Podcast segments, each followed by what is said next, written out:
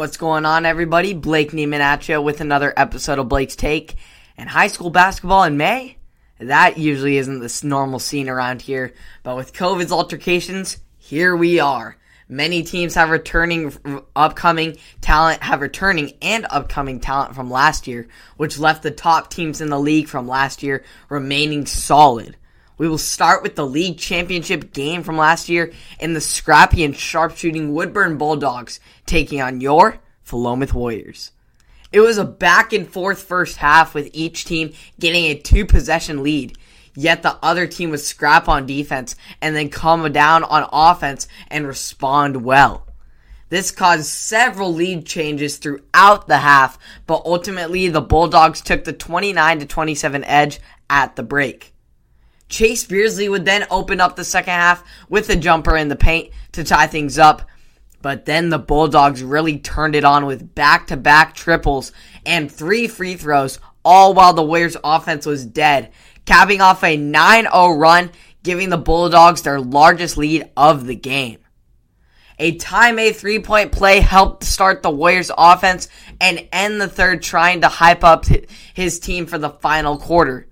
Slowly they crawled back and finally, with 328, Beardsley came up big time with a corner three for the Warriors' first lead of the second half. However, the Bulldogs would respond on a putback, bu- putback bucket. They then stole the ball from the Warriors and got a bucket in transition to sway the momentum and put the pressure on the Warriors.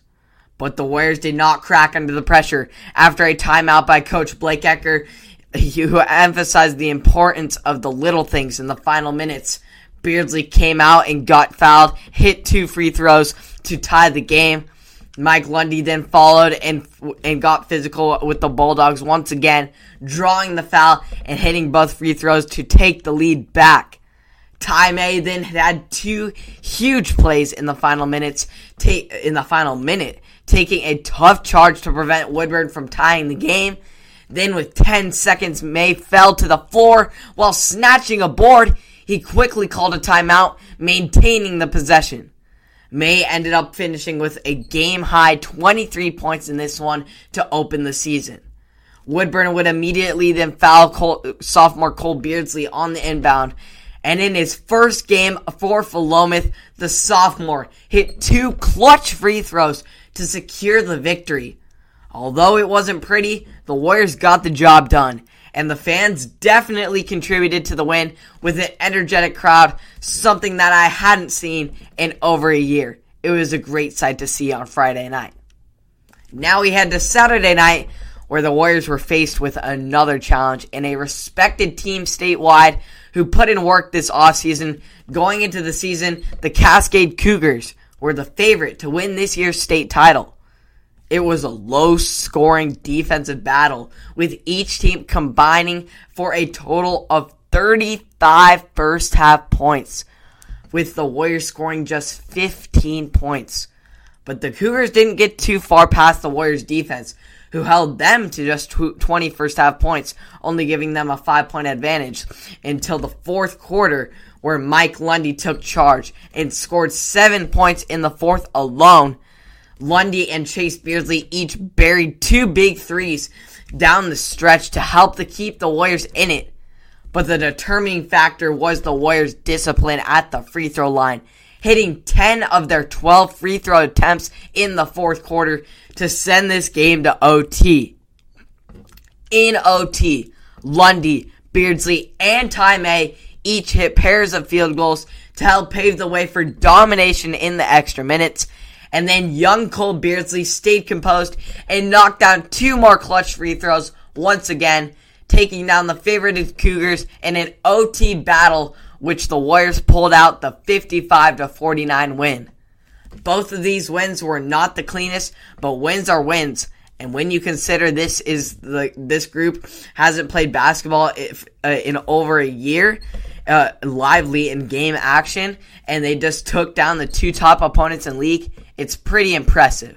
I'm proud of how the Warriors fought back and stayed composed in the fourth quarter, didn't let the large stretch of a lead get to them or the hype of the team of the Cascade Cougars get to them. They came in, they battled, do what they do best in their defense, and then just are they'll continue to build chemistry on offense, and it'll only get better and better. But they got these two big league rivals out of the way, and who are fighting them for the league championship, and they aren't even fully developed as a team yet. So come playoff time, if they fit, square off again, it'll be much better, and I, am sure the Warriors will dominate even more. So it's a great t- sight to see. I look forward to the upcoming games, and I will continue to report on them. In fact, if I can catch the game in person, home games in person, I will be doing a play-by-play live stream.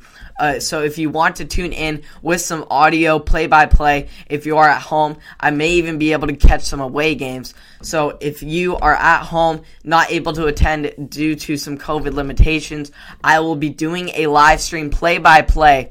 So keep you entertained uh, and you can tune into that. I will post on my Instagram or in my TikTok and my other social media pages letting you know when I will be doing those live streams, and you can tune into them right here on the Blake's Take YouTube channel. So, hope you all enjoyed, and I will see you all in the next episode and potentially in a live stream.